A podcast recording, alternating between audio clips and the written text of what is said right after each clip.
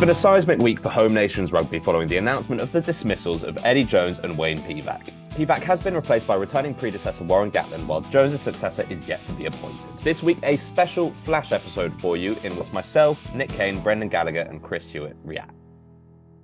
Very, very different episode today. We're recording Wednesday morning, as it is. We're almost 24 hours on from the announcement that Eddie Jones has been dismissed by the RFU this is a flash episode, so we've actually already recorded this week with Ollie Lawrence. That episode will be pushed back a few days just to let this episode air. And what we're going to do is myself, Nick Cain, Chris Hewett, Brendan Gallagher, we're all going to react to the Eddie Jones dismissal and dis- discuss how England are now looking 10 months out from a World Cup. It's a pretty big call. Nick, I'm going to come to you first. You've obviously been campaigning for this, well, for the last three years, effectively. So, my first question is how was the party last night? It was outstanding. no, I listen. I don't take any. Um, I, I don't actually take any any pleasure out of it. I, my concern is what's happening with English rugby and the need for an uplift in English rugby. And I, you know, I mean, I felt quite early on that it was a, you know, with Jones that it was a road to nowhere after his first four years. Obviously, the first two years were rocket fueled, and uh, he got all the plaudits he deserved during that period. Um, 2018 was a dip, and it showed that there was the potential for a dip with him. That it wasn't going to be an All Blacks like, um, you know, up, upward progression the whole way. He recalibrated things in 2019. I think that some sometimes I think that the 2019 World Cup and Jones's World Cup record, such as it is, gets in the way um, I've read quite a lot of the the, the pieces which have uh, proclaimed, you know, that his World Cup record is extraordinary and so on and so forth. And I suppose in terms of getting to the latter stages and that big upset, massive upset that Japan had over South Africa, that it's sort of fueled that reputation to a degree. But look, he he he he lost the World Cup final in 2003 despite a pretty murky campaign in terms of trying to undermine uh, England. He was an assistant coach, a consultant coach in 2007. And we should remember that the person who was the head coach of the Springboks was Jake White, not Eddie Jones. And that really it was White's team that won that World Cup and White's tactical blueprint that won that World Cup. And as far as 2019 is concerned, I think one of the things that's missed is that in terms of a route to the final, I'm not suggesting for a moment that Australia and New Zealand were mm-hmm. easy stepping stones in that final because they they weren't. Although Australia was shaky um, uh, under under Cheika, but the idea, you know, I mean, they didn't play one of their pool games. They had almost a three week build up to, uh, in fact, I think it was a three week build up to the semi final against New Zealand because of the cancelled game against France. They had a pool which included Tonga and the USA.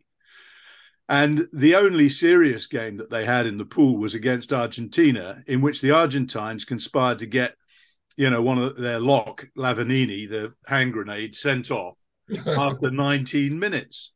So actually their course and their preparation for those semi-finals uh, for those uh, knockout stage games could not have been better. What they did in those games will never you know i mean that jones's record will stand on that um, and his ability as a coach. The the the planning he did to um, destroy new zealand in that game had gone on as far as I can make out, for the best part of four years. So, so you know, I mean, he he deserves the plaudits for that. But the bomb out in the uh, in the final against South Africa was a you know just typical of the boom bust uh, you know record that he that he has, and what has happened subsequently has been bust really pretty well. You know, I mean, okay, there was the there was the the pandemic um, championship, which they won after being beaten by France in Paris, where teams didn't really seem to be the the, the whole tournament was trunk obviously was uh, was elongated massively, and England came through to win it, but there was no great sort of fanfare at the end of it. Um, and since then, obviously, it's been pretty much, with the exception of the tour to Australia, downhill. So, um, you know, I mean, do I think he should go? The 73% record, I'd also like to just put a coda in as well. You, you know, you beat who's in front of you, but where other teams used the Nations Cup in 2020, at the end of 2020, as a rebuilding mechanism to look at, new, uh, at, at young players coming through, he absolutely, well, pretty well, he refused to do so. He fielded his strongest side throughout and cleaned up and had another I can't remember what it is another four or five W's four W's I think to to his record after beating a third string French side in the final. So if you take those four wins out of his record, then I, I sort of think I, am not sure whether it would would still stay at 73%, but I doubt it. So I, I I feel that it was absolutely the right time for him to go. Okay, it's it's difficult with um, uh, barely a year to go or less than a year to go until the until the World Cup. But um, what do you want to do? Carry on limping, or, uh, or, or try and get on your on your feet properly? Chris, back on the podcast for the first time in a while. Now, um, you actually missed the episode with Lewis Deacon, but it, Lewis was of the opinion that the RFU wouldn't pull the trigger and make this decision. I think this is certainly a bigger statement than if they'd gone with the opposite and backed Jones through to the World Cup no one on the episode disagreed with Lewis there. I don't know, maybe Nick and Brendan, you did disagree and thought they would do it. I certainly didn't think they'd do it until the rumors started flying around Monday. Chris, did you expect it? Latterly, I did because uh, um, um, the the press, for all its um, perceived faults amongst the uh, great population, rarely gets these things wrong. Once once the story starts moving, I think it's an extremely powerful force and especially with a, an RFU administration as weak as it is. And I think the RFU deserve a monumental kicking for the way that they've handled things, not just um, over the last few days, but for a considerable amount of time. I mean, this decision could um, probably should have been made, probably by Eddie himself, actually, some some time ago. But we we've had the embarrassment of Bill Sweeney repeatedly repeatedly showing him support, declaring his support in public, not moving on, on, on particular issues that people thought were staring him in the face. We've had the charade of an anonymous panel, which doesn't stay anonymous for very long because the names of various people are in the are in the newspapers almost immediately. The, the, uh, the RFU, when it comes to these high profile decisions, high profile appointments or sackings, dismissals, whatever you want to call them, has a fantastic track record of being entirely useless.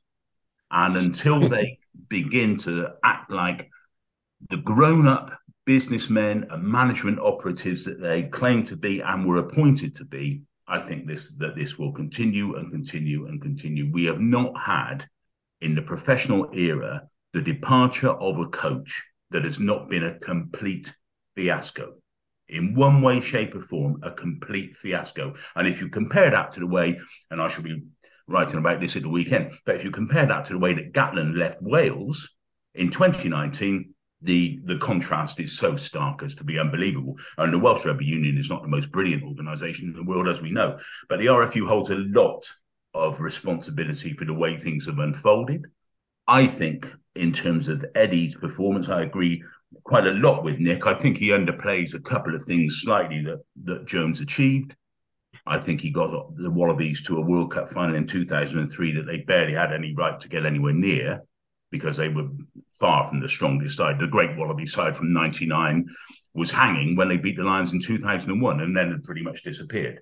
So that was an achievement. I think his contribution to the Boks in 2007, and yes, he was very much just a technical analyst, but it was an important role. Nick Mallett, Springbok coach, described it as Jake White's masterstroke to bring him in. It wasn't to analyse the opposition, it was to analyse the Springboks and tell them some home truths, which Eddie is very good at doing, as we know. the Japan thing was extraordinary. The England World Cup campaign in, in, in 2019 was very impressive that should have been it probably for Eddie. Eddie himself has said four years is about a limit on this kind of thing. We need to move on. He didn't for whatever reason. Maybe he was being paid an absolute mint. Maybe there was nothing else that he particularly wanted to do. Who knows? But I think Eddie's high point was 2019 and and and much of the stuff that preceded it, and it's been a bit of a mess since. Uh, if I know Eddie pretty well, and hand on heart, I think um, he would accept that there are various areas, especially around selection and possibly man management. The, the turnover of coaches at Twickenham is extraordinary. Warren Gatland kept the same bunch of coaches for a decade. People barely lasted 10 weeks with Eddie. Now there's something there's something wrong there. There's something hugely confrontational uh, about Eddie's style, and it's it's it's clear that when things are going well, people will put up with that level of confrontation.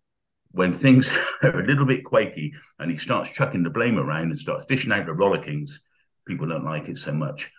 That was a clear sign that things weren't well in the England camp. Just the turnover of coaches has been has been, frankly, an embarrassment uh, for a top end professional sports organisation. Hard questions should have been asked of Eddie far earlier by the RFU than they have been, and uh, we, we're left with the fiasco we now have.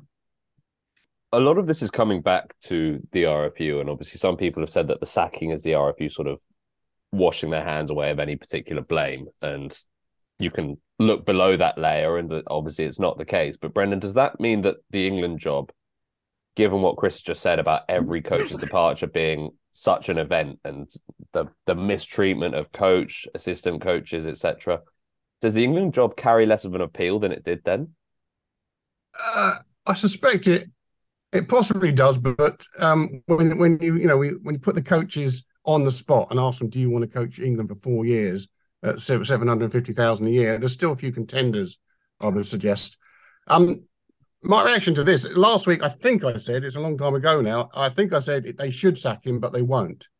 And my thinking there was that you all the big contenders seem to be dropping away. Warren Gatland was being linked with Wales. Shaun Edwards had just signed an extension with France. Scott Robertson, for whatever reason, didn't seem to be in the frame at the moment. Ronan O'Gara had just committed to La Rochelle. And I thought, you know, Eddie, for all his faults, as we've said, as we've heard already, is a big beast and he's done some pretty big things in rugby.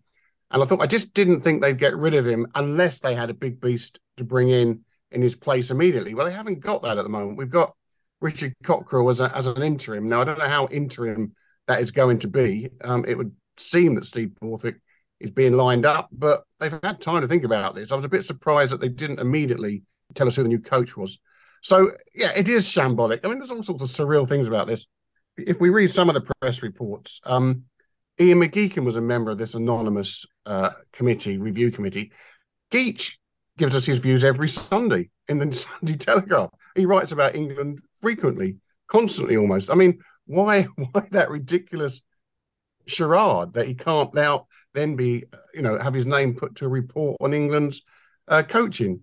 So it's all a bit odd. I mean, one, one thing it does show is that autumn internationals seem to count.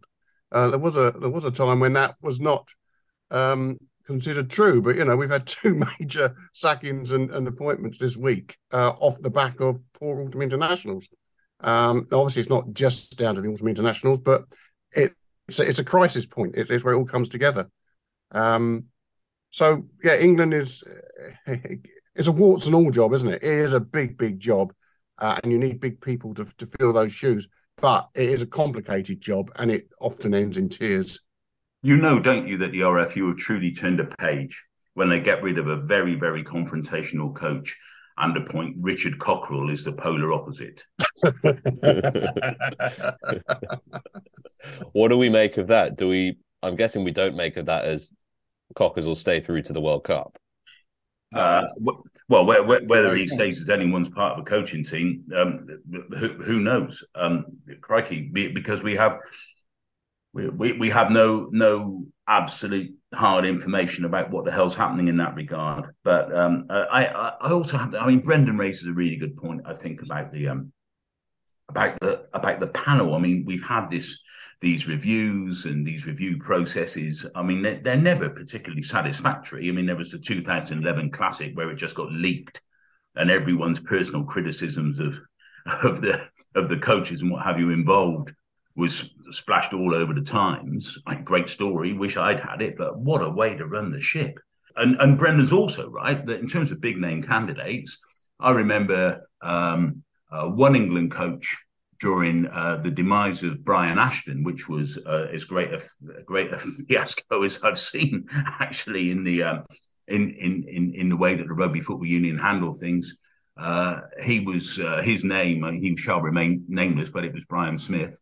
Um, he he, uh, he basically said when when linked to a, a coaching role with the England team, the fish stinks from the head down and then promptly took and then promptly took a well-paid role in the England setup. So so money and opportunity does count for a lot, and it's a massive job, isn't it? And these blokes, by nature, are very ambitious. They're they're top-end sports operators. I mean, ambition's a big thing. So in the end, you won't be completely bereft of candidates. But the RFU doesn't make itself a very attractive place to work with the way it behaves.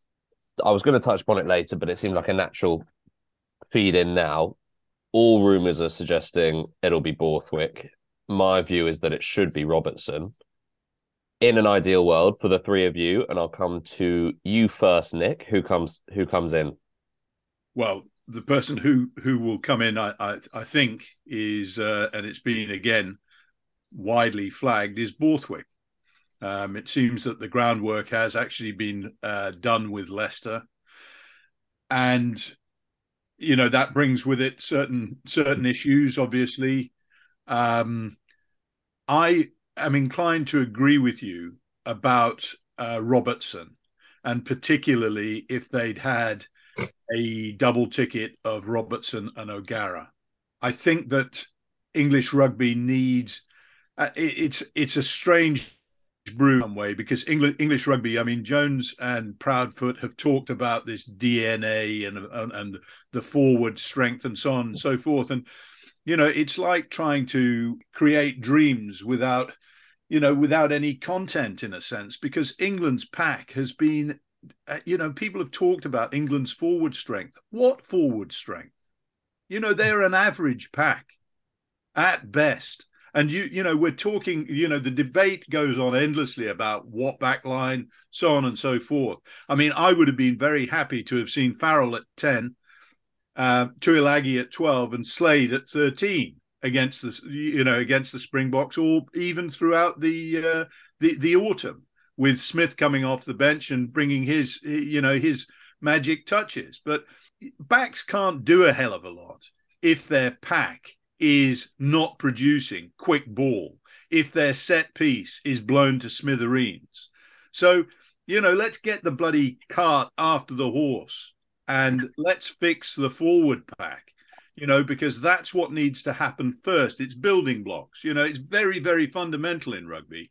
And, you know, I mean, Chris made a, a, a very um, cogent defense of Jones, but Jones's record in terms of forward packs, you talked about that Australian team. Actually, outside the front row, they were a bloody good team in 2003. The problem was that they had, you know, a non functioning front row pretty well. You know, a, t- a team that couldn't scrummage. And he did the same and bought a similar team to Twickenham about a year later when Andrew Sheridan tore, you know, tore a hole in them, put two props off the pitch. So and I look at this this time round, we've got these sort of all singing, all dancing props, but when the heat really comes on, they are not test level. So let's get the thing sorted in the right way, and that starts up front. Now, you know, I mean, having looked at the Crusaders, I think Robertson probably understand he was a number eight, so he understands, you know, better than most people. An international number eight understands that the quality of ball that he gets is very, very important. So I think he'd probably attend to those basics as well. Borthwick's record is at the at the elite end as an assistant coach is very, very good. It's pretty well un, unimpeachable. So um, he's got that, but his his problem is is you know the is the communication side of things, where he can be very, very stilted, and that's putting it kindly it's a public facing job, Nick, isn't it? And Steve yeah. doesn't face the public. Yeah, I think that that's um, right. And this idea, you know, I, I, read I read somewhere, and it's a very very good point that y- you have to be able to explain to the public whatever your plan is. you've got to be able to put it in cogent terms and and put it out there so people can understand what you're being measured by not a bloody smokescreen of we'll get there in the World Cup. You know, when the World Cup comes along, it'll be all right on the night sort of stuff, which was where Jones was going. You know, it's all my fault, but trust me, I'll get I'll get us there in the end. Is it is um, it tr- is it true, Nick, that Steve Borthwick's currently learning French so he can pretend that he can't speak English? You, sound better informed about that than I am. but um, yeah, so I, I, I do think, but I, I think in terms of his credentials, um, you know they're they're very strong, and he's an English coach, which is also important because it it means that English coaches are you know can again aspire to that top job. So um, it's a it's a difficult one, but I, I I would my my instinct says Robertson and I don't think that, by the looks of things, I, I you know, we we've heard nothing about whether they've uh, they've done the groundwork. I'd, I'd just say one other thing. This interim thing is very, very interesting. You know, I mean, obviously we've got Richard Cockerill there, and that is very much temporary, as as, as we understand. But I, I wrote a column a year ago saying Gatland is free. You know, this was when Jones's last uh, contract extension came Gatland is free. They hadn't talked to him. They said that they hadn't talked to him, I'm pretty sure.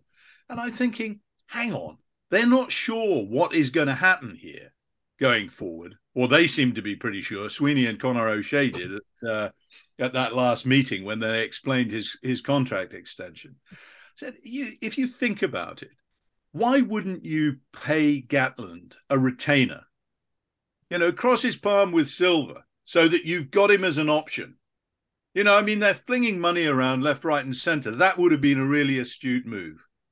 I put that out there for the rest. On the subject of, of, interim coach, am I right in thinking that Stuart Lancaster was initially appointed Correct. interim Correct. coach, and he had a half decent 2012 Six Nations. I think they came second, uh, and he he was appointed thereafter. So it, it is a bit worrying that it seems to be left hanging out there. Uh, it's a funny period of time, this, and I think it's quite important the perspective. You've got an England cricket team which is redefining Test cricket, getting everybody watching. And on the commu- communication point there, Nick, they have told us exactly what they're doing, exactly how they hope to do it, exactly how they might fail in some of the things they do, yeah. but how they are going to win. And everybody is moving behind them. You've also got an England football team that are scoring spectacular goals for fun. I mean, all 12 goals they've scored in the World Cup so far have been highlights reels. They've been terrific. So you put that against this drab, uninspiring, flat England rugby team that has been marking time at best for three years, in fact, going downhill. And the RFU, I think, therefore came under massive pressure, um, not only to act on pure rugby grounds, but they've got to give England rugby and England fans a bit of hope for the future. So there's that that context I, I, didn't think I don't think you know that did Eddie any favors whatsoever. And then, as you say, it the communication England have got to get over. I've got to appoint a coach who's got a message, both that he can impart on the players, but also tell us and the public what's going on, so that we understand it and get behind it. And that really narrows down the uh, the number of coaches who can do that. It's not an easy job. Well, it's it's very interesting, isn't it? Or it would be interesting to know exactly how the RFU now see the next World Cup. As as Stuart Lancaster, as you rightly say about Stuart, he was an interim coach. The thing that people misunderstood about Stuart at the time, including me, until I got to know him quite well, he's a, he was a very ambitious bloke. Not not in a not in a, a big I am kind of way, not in a not in a particularly um, not in a particularly um, sort of publicly forceful kind of way. He didn't shout the odds. I mean, Stuart was quite the opposite, but he had thought about his progression through the England coaching ranks and where it might lead him. With with he spent a considerable amount of time and effort piecing together a plan for himself and by extension for the teams that he was going to be dealing with. Now, it all came to him in a bit of a rush because it was another RFU fiasco, the, the demise of Johnson, the Martin Johnson regime, and everything. We, we all know what happened there. And of course, Stuart did put together an immediate string of encouraging results, which made it very difficult, or made the RFU feel it was very difficult to turn to anyone else. But where Stuart had an advantage is it was at the start of a World Cup cycle.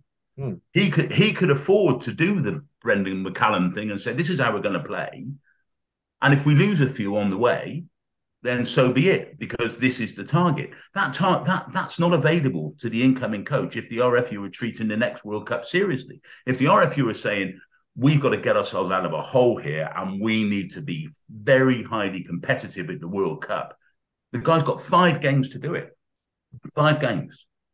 And it's um, that's that's a terribly big ask. I mean, I think there has to be some expectation management involved here because if the RFU is seriously saying that we need you, we need a semi-final minimum out of you, and you've got five games to prepare for it, then that's a that's a tough call for for pretty much anyone. In fact, Eddie Jones might be able to do it because, as we know, he's a fireman, isn't he? Eddie's a Well, fireman. there is there's the magic wand element, isn't it? Sometimes just that change. The same players that played pretty miserably for England in the 2015 World Cup, then went and won the, the Grand Slam and beat Australia 3 0 in Australia. Maro Itoje would be the only one who, who was bought in, the Mm. only major player. So you can have that shift in momentum with the change of coach, but it has to be a pretty special coach to come in and immediately, you know, um, wave that magic wand. And, and do you know? I, I, I mean, I, I throw this in as an aside, but it's it's ever more obvious to me. I mean, look, I've written about this endlessly. I'm I'm, I'm almost boring myself as well as the entire leadership of the rugby paper. But if there's a better outside, and I know the guy's injured, but if there's a better outside half in the country, seriously, than George Ford, then I'd just as well give up and go surfing. So, and I'm not the shape for surfing, as people know. George, George is the could be the Johnny Sexton of the English game, an on-field coach. His game management skills and his knowledge and all those kinds of things are incredibly valuable. And if I, whoever the new coach is, whoever the new coach is, George with his snap Achilles tendon or whatever it is should be at Twickenham with the squad, talking to players, outlining the kind of direction that the side should be moving in because he he is he's the the sort of Stuart Barnes figure in a sense of his age. He's a bloke who has the kind of game understanding that will be invaluable to any new coach. I throw that in, and I'm not on George Ford's payroll, by the way. Yeah, I, I'm, um, I'm not quite as uh, as as big a fan uh, of of George as you are, Chewy. I do think he's a, you know, I do think he's a very fine fly half, but I think that that, you know, I mean, it, you know, the the waters get more and more muddied. You know, Farrell plays um, fly half for Saracens. They're runaway leaders of the, of, of the Premiership. He's barely put a foot wrong at club level this uh, this season. Um, Smith is, you, you, know, has touches that Ford certainly doesn't. That's true. Um, and and probably, you know, in terms of game management, as you say, vice versa. Um, but I'm just not sure. You know, I mean, it's about you know, an Achilles is a bad injury. Um, George uh, has got uh, pace, but he hasn't got um, he hasn't got Smith's pace. No. Um, and I'm not sure an Achilles injury. I'm not sure, you know, how long it'll take him to get up to sort of full running speed. And So- it may be a it may be a Cipriani case, mightn't it? The injury Yeah. may just cost him the yard he had. Absolutely. So that's So- perfectly that's perfectly true. But I mean, I, I buy the argument about Farrell, and, and and and this is relevant to this is relevant to the new coach. This is this is not a complete digression because the new coach is going to be whoever he is is going to be fantastically dependent on his senior players. I mean, he's got to identify senior players, i.e., in character terms, hmm. and he's got to completely involve them over the next few months because he's got no time. He's got no time. So he needs a massive buy in from his senior players and some real clarity. And that's what Farrell has at Saracens. Saracens understand how they will how they will play the game. True. They completely understand the game. Ireland at the moment are number one in the world because they completely understand their game. Even Yeah. when it goes wrong, they know what they're doing. And they They're know a club side. They're a club side that have been putting the uh, the groundwork in for the last ten years. So in, indeed. So that, that's the that's the only reason I I, I raised the, the the the Ford issue. It's it's a broader point really that whoever the new coach is, the senior players are can make or break him very quickly. If the RFU were saying we need a good World Cup, if the RFU were telling the coach that we need semi final minimum, then it's an extraordinarily steep hill, I think, from where England are at the moment. Yeah, they but they've you, you know okay, I, I I take that, but you know others have others have achieved it, and there's no reason why England shouldn't um you know shouldn't have the bar set as as high as anybody else. Well, J- Jake White achieved it in 07 with the Boks. That that that is the great precedent where the Boks were on their knees in 06. and Jake White was within one game of being drilled out. I mean, look, they, in '95, the South Africans have achieved it. They seem to be the, the the nation that's able to achieve it more more than anybody else, if you like. Because in '95, I think Kitch Christie, how many months did he have, Brent? About eight. yeah, he didn't have. Yeah, no, exactly. That they put it together very quickly, as did Rassie Erasmus. Absolutely. They were in brilliant shape. Fifteen no. months. So, but he had quite a bit of rugby to play with. He had more, much more matches uh, competitive matches lined up, but it was pretty quick with Rassie Erasmus. Yeah, I'd just say that one one thing that uh, I mean, you talk about the five games, uh, Chris. Obviously, Six Nations. That is the um, you know that's the competitive uh, edge uh, at that level. But they do have, I think it's three warm up games as well, and they will assume a different. Um, uh, magnitude this time around because of that you know that team building element and so on and so forth so they're going to be they're going to be highly significant what goes on but the, the, but the, the trouble with those games nick is you don't know your opposition how the opposition are treating yeah. it that that's always the problem so there's, there's, there's always there's always a little bit of a question mark uh, uh, around those games. Yes, they're, they're valuable exercises. I mean, yeah. patently, um, you know, you, you wouldn't yeah. not want to play them. Yeah.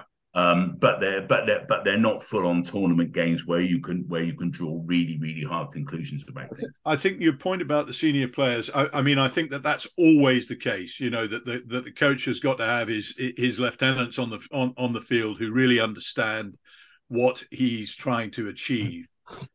My problem is is that I don't know how many of those senior players are uh, you know that, that Jones's senior players are actually meriting their places at the moment, and I think that one of the problems that England have had is this stasis in selection, whereby you know there's quite a large number of players who seem almost to be in whatever, and you know the new coach is going to have to decide whether they are in whatever, and uh, he may have to find one or certainly one or two new lieutenants. Well, you you, you mentioned the, the, the three South African instances around this around a quick turnaround from not great or you know I mean in 07 they really were in a pickle. Um, but I, I, accept they they weren't they weren't a, you know didn't have a giant run of success going into 95 it would have been difficult for them to have that really considering how much time they'd spent out of international rugby anyway. Sure. And and they weren't absolutely the bee's knees in in in in 2019 until they got the and of course they lost their opening game to New Zealand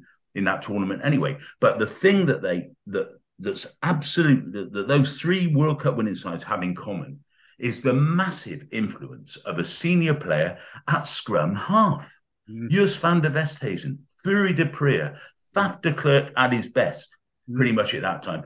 If one thing can be chucked at Eddie, and there'll be loads of things being chucked at Eddie Jones at the moment, but the real, the real abdication of responsibility and I'm astonished that a bloke as rugby intelligent as Eddie has fallen into this trap is his complete failure to nail down a number nine. Hmm.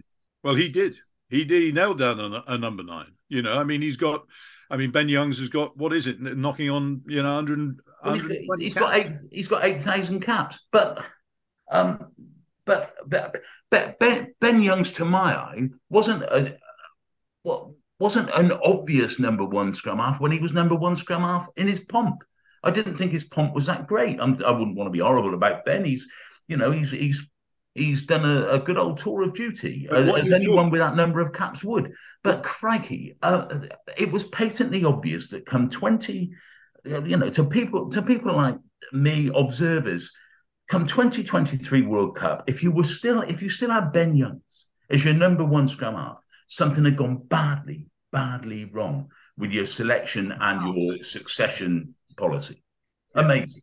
The one thing I would say about Ben is he's a fine, fine player that he's he, he is and has been, is that he's not what I would call a scrum half general. And all those players that Chris mentioned, those South African scrum halves, they are generals in the same way that Dupont is for France. They're they're they're, they're fulcrums. Um, the fulcrum in the English team over the Joneses period has been, for the most part, Farrell. So that you know that is a, a, a significant difference. And yeah, you know, I mean, the transition at scrum half has been a, an issue with England. You know, Van Poortvliet has been there, Quirke is there, you know, Mitchell is there. But did they, you know, this this should have happened. This transition should have happened immediately after the 2019 World Cup, and it Absolutely. didn't. And that's a massive, massive mistake. Absolutely. In such a key position. Yeah. Um, I mean, I mean, you, you can claim we we we, we had a senior players where, where you're talking about are they worth their place? I mean, we all know about about um, Mako Vunipola, don't we? You know, if he'd been said it a hundred times, if he'd been able to scrummage as well as he does everything else, he'd have been the greatest loosehead who ever walked the face of the earth. But he can't. On occasion, he gets completely done. I mean, really, really bummed up, doesn't he? I'm afraid, and that you know that will continue. So they they they they've made the move already, moved them, made the move to Genge. He's done the um, school bully prefect routine. He's given him a load of responsibility. He's a big force of character, a big force of nature. That's fine. He went back to Billy Vunipola, who was playing very well at the time, but he's been exposed again, Billy. Yeah. Actually. And and and, and Ellis Ellis Genge has been sort of seized on by people as being, you know, a, a potential driving force for England going forward. And you know, I mean, in the loose, he he he's he's formidable. There's no question. At the scrum, he can be dynamic, but his technique is not uh, test level. Mm. And England should not allow players to just claim positions as of right. You know, Rapava Ruskin is playing out of his skin at loosehead for Gloucester and has been for two seasons. So he needs to be in that frame and to have that chance so that it's a fair shake. Also, how how many of the bright the bright young things, or in, in Rapava Ruskin's case, probably not so not so young, but but pretty bright. But people like Alex Mitchell, let's say, or people like Brad Wanley. I mean, we can name a whole bunch of them. I mean, Eddie burned through those. I mean, at a rate of a, a, real rate of knots to mix a metaphor, didn't he? Crikey! I mean, it's it, it, does. I don't see what good it does anyone to get brought down all the way down to Pennyhill Park, run around in training for a bit, packed off home, and then not, called back again. I mean, that seems to me a very strange way of going about. It. You know, I mean, one of one of the things about those those people who who defend Jones's record and so on and so forth, which, as I say, I understand, but I've always questioned his uh, you know, he touted his ability as a selector as being one of his great strengths. I remember at one stage he said, I never make mistakes on selection. Well, I'm afraid that that was bullshit. He made makes and made frequent mistakes in selection, and in many ways, it was one of it was his Achilles heel, mm. above every uh, almost above everything. Yeah. And the you know the churn, the so-called churn of both coaches and players reflects that inability in selection. Totally, absolutely. That the coaches is just another manifestation of that. He can't, he can't um, home in on what he really wants. He's trying to leave his options open. He's calling in people not quite qualified for the job, not haven't quite got the background, but it might work out, it might not. So that churn is totally down to his lack of selectorial expertise, um, and it's part of the, the bigger picture. I just want to come back to something Nick said quite a while ago, and that was about DNA. England cricket have obviously torn up their DNA of swinging ball, playing at home, late declarations, laying strong batting foundations, and essentially coming out with a very blase, fearless mindset. You look at the New Zealand DNA, which is maybe having to be broken this year because the New Zealand flair isn't enough anymore. We've said they've now found a front row that seems to be workable, and they're getting back to world challenges ahead of the World Cup. French flair has now been combined with power. We've even seen the South Africa backline really light up this autumn series in a way that we probably haven't seen in quite a while. This idea of DNA no longer seems to be enough. And so, say Borthwick does come in, does Borthwick not just feed exactly into that English DNA? And maybe what we need is someone who doesn't do that and who flips the script a little bit.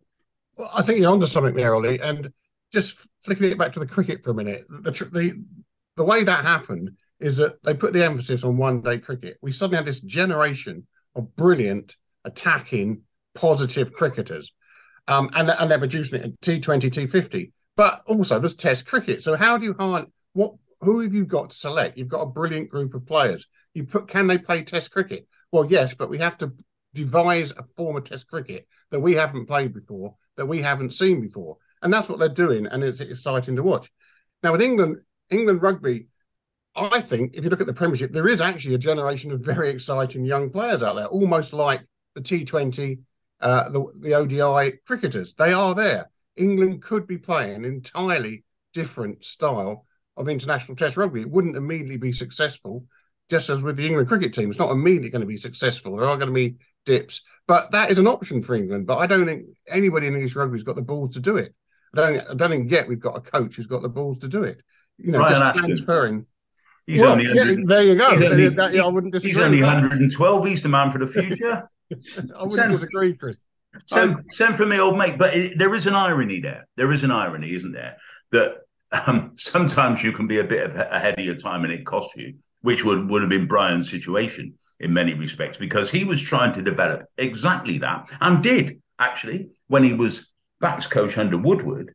England went it seven tries a game in 2000, 2001, those those Six Nations, five stroke five nations into the Six Nations era they was they were playing an extraordinarily thought by English standards, an extraordinarily ambitious style of rugby, uh, with a lot of ball players and and, and interchangeable positions and and and turnarounds and rotations and all all mod cons, and that's twenty odd years ago.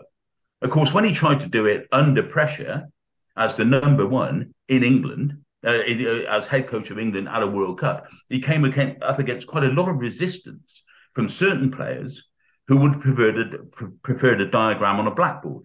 We need to know what we're doing, Brian. Well, I'm I can't play the game for you, said Brian. Feel free to make some decisions yourself. No thanks, Brian. We'd like a game plan. Well, I don't like game plans. In which case, history. my my my uh, uh, thing would be this the, the this word DNA. You know, okay, England's DNA has been built on on traditional forward strengths. That's the um, that that that's the the history, if you like. But you look, you know, you've got to be, you've got to play smart. You look at what your strengths are.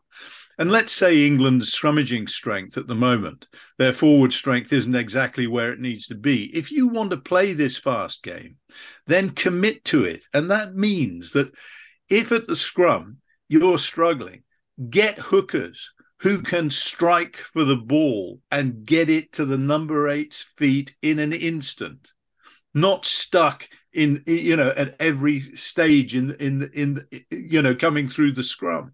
Scrum halves put the ball at their number eight's feet already.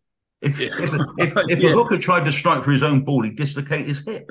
Yeah, well, that's the, that's the problem, isn't it? You know, and and and and Francis, even though he's putting it into their second row, not at the number eight's feet quite, but it so, sometimes it takes an age to get back. So if England want to play this all, you know, this all action game, then learn to get quick ball. If your scrummage is under pressure, learn how you learn the techniques of the game properly. There are hookers. The the two England's two top hookers. Jamie George and Luke Cowan Dick do not strike very cleanly. They're bloody good players in every other respect, but their striking for the ball is not that good and it comes slowly. If you're going to get the best out of a young scrum half and out of Marcus Smith and you want to and, and Henry Slade and Tuilagi, get quick ball. It's absolutely crucial. You know, without quick ball and without decent ball from the scrum, England is going to struggle. How long have we said that about England teams? Quick ball or the absence of? Yeah. Seriously, Nick, how long? Yeah, forever, Mm. forever. But um, you know, it's these it's these things. And Borthwick, you know, when you look at the Japan scrum, when Borthwick co- coached in that 20, uh, 2015 World Cup, that was one of the technically was one of the best scrummages that I've I've ever seen. The ball used to arrive in the number eight's hands in an instant. In an instant, and they held for as long as it, it as was necessary to for, for them to get it there. Steve, Let's Steve will certainly give you that. Steve will certainly, in, in whatever role he, he ends up in playing, if any role at all. I mean, we still don't know as we speak. He'll certainly give you those things, won't he? I mean, I mean, his whole work around set piece, um, you know, his CV writes itself. He is he is unusually brilliant at, that kind of stuff, which is which is absolutely fine. But what what amazes me about England's struggles in this department is you've got a side like Ireland, who for years, decades, centuries played the stodgiest game of kick it up in the air, have a fight, you know, um, um, a, a, really, really um, close quarter, make the game a scrap, kick your goals, play territory, all those kind of stuff. And you've got a coach, head coach over there. I know he's got plenty of help around him, Andy Farrell, who actually played a form of rugby at his best where there was no contest for the ball. So there was no such thing as quick ball, really. The Irish, the Irish are, are turning out ball from rucks. It, what's the average at the moment? It's a couple of seconds, isn't it? Hmm. Um, one last seconds or something. So some peculiar thing. I mean, they certainly have developed a way with the players they have of delivering precisely what you call for and it makes them able to play. It makes it gives Sexton the chance to be the general he is, and it gives their backs some room to express themselves. I mean, as Brian Ashton would say, rugby is quite a simple game. Quick ball, have some confidence, express yourselves, attack space, and Ireland are good at it at the moment. But we don't seem to catch on at all. I don't. I don't quite get what the problem is, but it's been around for a very long time. Yeah, I, I would say that that one other thing. I mean, Steve was the um, was the forwards coach with uh, Japan, but they did have a specialist scrum coach by the name of Marc Dal Maso. Mark Dalmazzo, ah, yeah. Who, who shouldn't be left out of the uh, the plaudit. Who, who, was a magnificent hooker, wasn't he? He was a very, very, very good hooker in France. Yeah, yeah he was. Yeah, yeah. Now that's a fair point.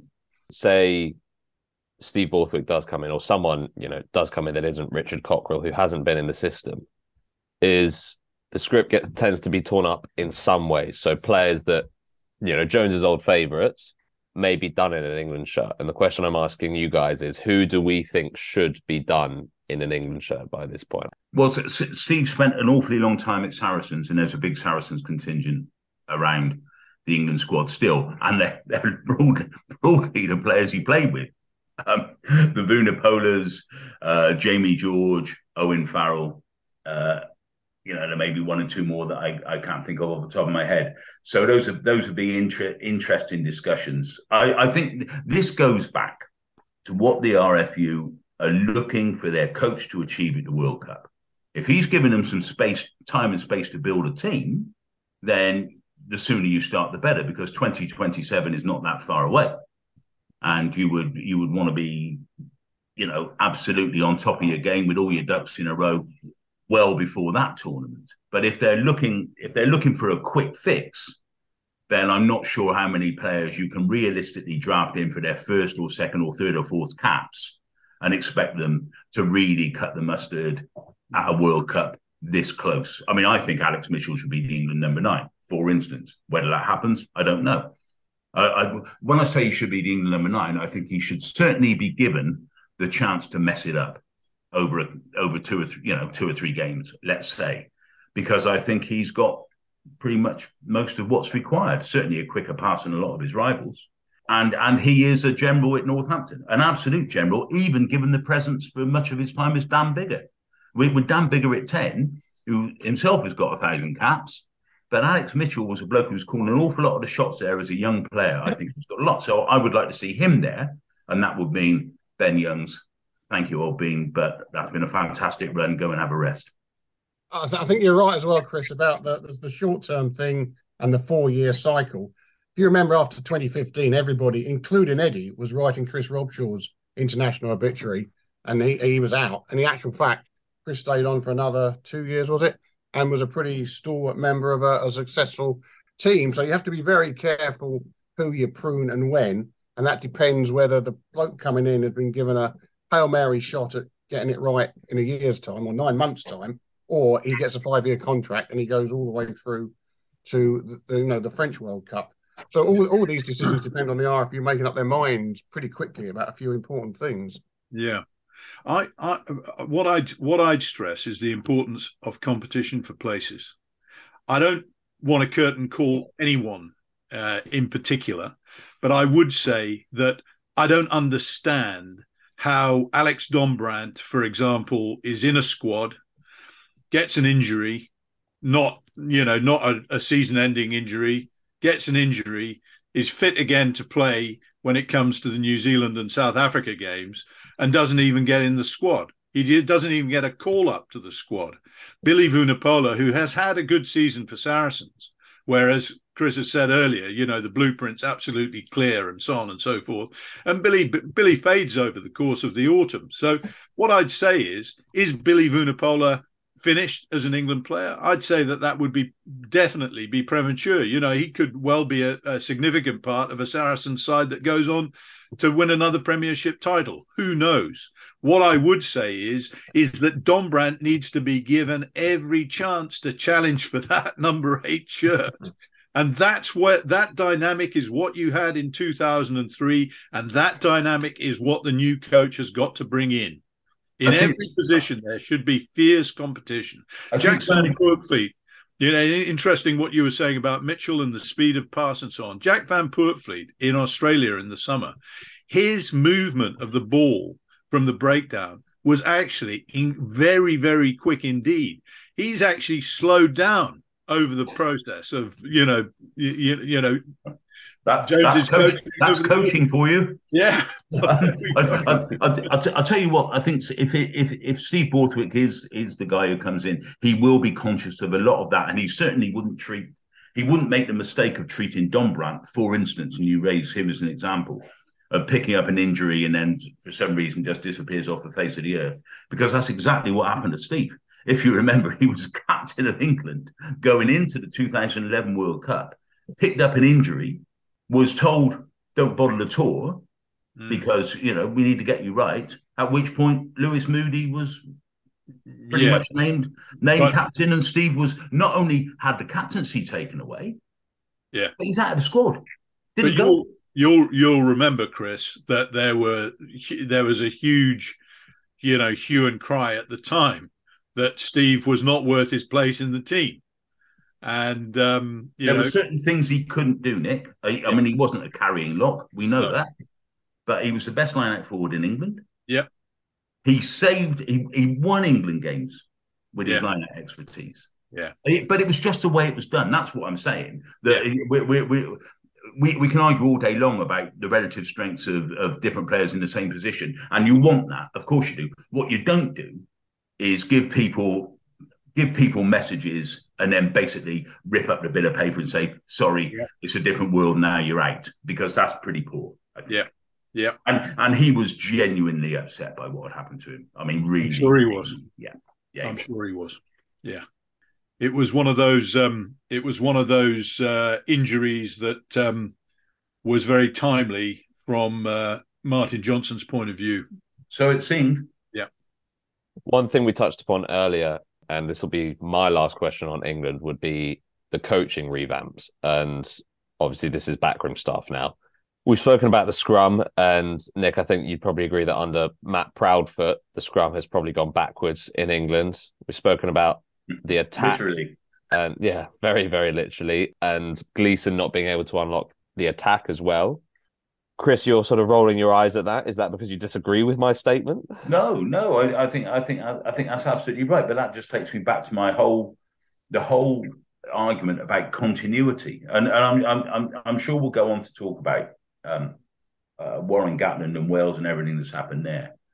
But the the contrast between those approaches, I mean, it's a, it's the old the old one word cliche, isn't it? Super coach. There aren't many of them around. Eddie's one because he's done some big stuff in in multiple in multiple scenarios, as has Warren. You, I mean, does Cheika qualify? Um, probably not quite, but he could get there if if Argentina really make a massive fist of it uh, at the World Cup. Uh, but there aren't many of these guys around. So the so the contrast is what I'm interested in, and and and Eddie Eddie is is is an autocrat by nature. Um, he makes the decisions. I'm the boss. I'm the man. It's my way or the highway. That's Eddie. He wouldn't mind anyone saying that about him. He'd revel in it. He absolutely loves that whole that whole way of dealing with things. Warren, when I, I, I did the book with Warren after the, the the last World Cup, he really surprised me when he said that um, during the Lions tour in in, in 2013, when uh, when O'Driscoll was famously dropped uh, for the for the last test, he said we sat around five coaches and had a vote. And I said, "Well, you're the head coach, Warren. What, what, what's this? What's this sort of trendy voting gig?" And he said, "That's how I run it." He said, "I work with the people I trust if we have a vote and I'm outvoted four to one and I'm the head coach, I don't say, well, I'm the head coach, so one beats four. I go with a majority. That's how it is. He he is very much a consensus type of guy, whereas Eddie is the opposite. And that all comes, that all builds into the new head coach of England, I think, is going to have to have complete trust, complete trust in the people he appoints as his principal assistant coaches and, and advisors and he has to at least give a convincing impression that these blokes are there for the long term. That if things go wrong early on, they're not going to be just drilled out and you know um, or be on zero hours contracts or something ridiculous because uh, because as I say, it, uh, one of the things at the heart of Eddie's demise and England's problems at the moment is that embarrassing churn of coaches, which uh, I, it just makes no sense to me. Um, it, I don't even know how long Martin Gleeson has been there. I don't have the faintest idea, but I bet it won't be won't have been very long. So, in terms of continuity, does that mean you're saying either stick with what they have now, or no. if you do make new appointments, stick no, with from then on? No, but but whoever the new head coach is has to have his choice. His team. Of, of people he wants to work with. This is Andy Robinson had a had a team of coaches imposed upon him by the RFU by Francis Baron, effectively, back in after Woodward um, uh, flanked out in a flurry of recriminations. What was that, 2004, uh, whatever it was. And Rob, so Andy Robinson did not have his own coaches. Brian Ashton was never given the chance to appoint his own coaches. Mm. But, well, but when, when, when, Brian Ashton was being um, elbowed out by the RFU, he had his own plans of a new coaching team. They included Paul Grayson, I may say, mm. and Toby Booth and Dennis Betts, who was then the, uh, the, the ex rugby league player who was defence coach at Gloucester. I mean, Brian had all this in mind. Those were the people he wanted. He yeah. never had the chance to appoint them. It's interesting that you know Andy. You know, it's sort of um, all our yesterday, but uh, Andy Robinson did have the benefit of having, you know, in 2004, lots of the people who were in place were people that he'd worked with in the 2003 World Cup and won the World Cup. So, yeah, and had won a World Cup, and therefore who, who, who were then sacked by the RFU. Well, some of them were, and some of them weren't. You know, and um, I, I, don't remember that they were all uh, shown the door at all. I mean, Brian went well before the 2003 World Cup, didn't he? Larder was sacked. Alred was sacked in 2004. Yeah. Okay. Because that was when that was when John that was when John Wells and Mike Ford came in. Yeah. Okay. I thought that was a little bit after that, but um, uh, yeah. Look, I mean, I I I don't see how you can appoint a new coach and you know and and land him with a a coaching team not of his choice particularly when you know you've sacked a head coach because of the poor performance of, of that coaching team as well because they come with him. So I, I don't see how really I don't I, I don't see how any of them, unless Steve Borthwick wants them to stay, can can do so. I mean, it's a harsh truth about professional sport. It's pretty, you know, it's it's cut, oh. and um, you know, I mean, that will be no consolation to uh, to a- anybody who you know who's who's losing their job but that is the that's the nature of the beast. It would be a fairly strange approach though nick wouldn't it if if if the rfu appointed a new head coach to get him out of the hole they're now in and not give him a spade? Absolutely. Yeah i think that's very fair. Right we're going to leave england there. Um, where? where where where are they remind me? Yeah that's so true. Nick Cain it's time for your random rugby 15 Random rugby 15. no, I'm joking. Maybe, maybe another day. God, the, the, the terror in your eyes when I said that. Yeah, absolutely. You see, I know. I know his favourite gym exercise.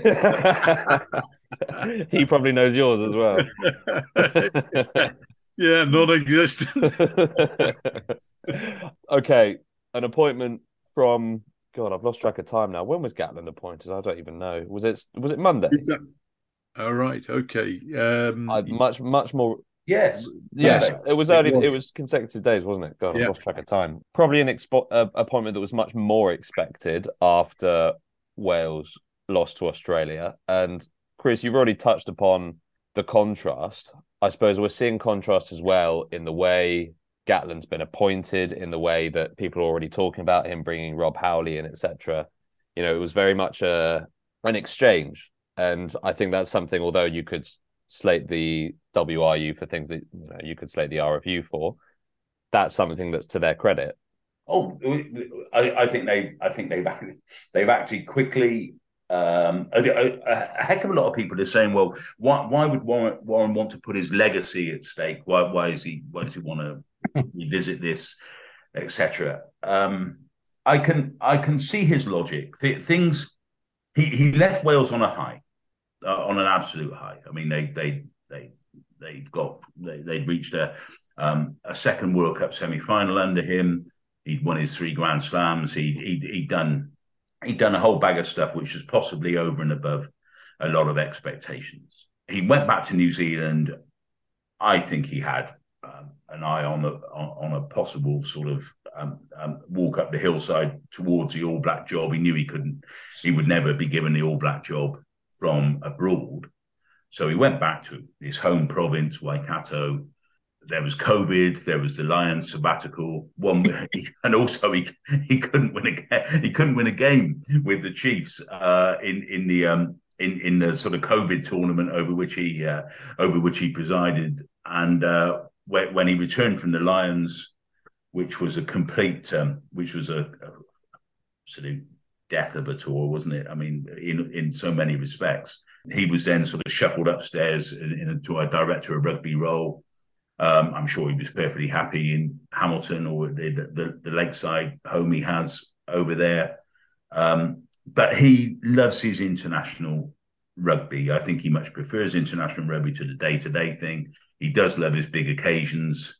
He knows Wales backwards because of the amount of time he's spent there. I think there are very strong cultural connections between the New Zealand scene and the Welsh scene in terms of what we've called rugby DNA in a, another discussion. I think he feels completely at home with all that. He understands it.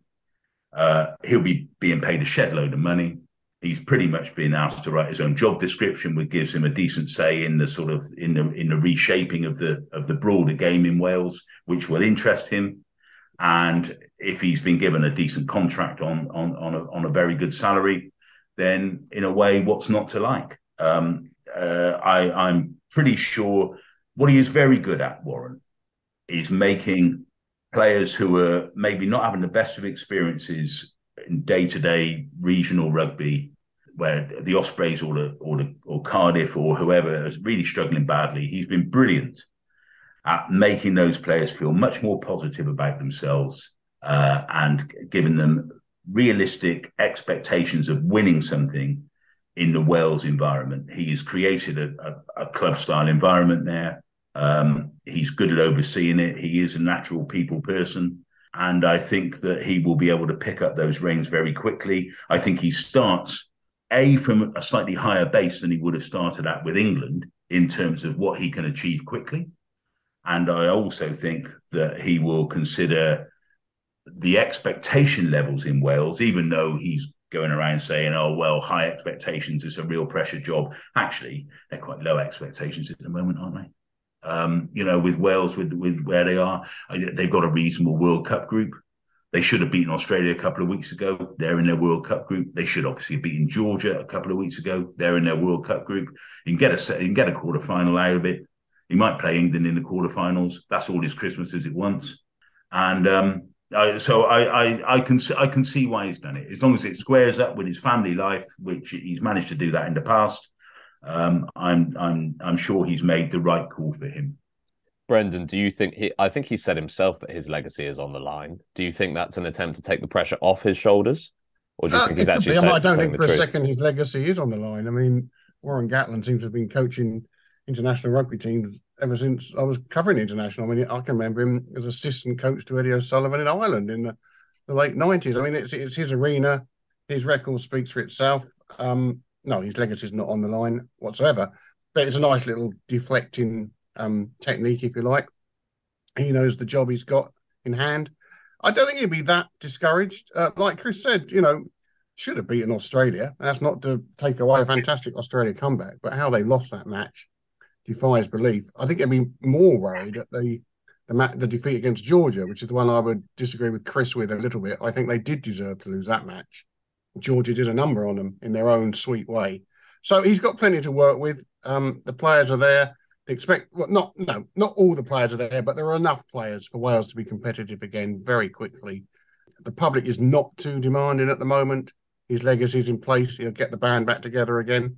I think he'll have um, a very enjoyable year. Be Right. interesting, won't it, if he pulls in?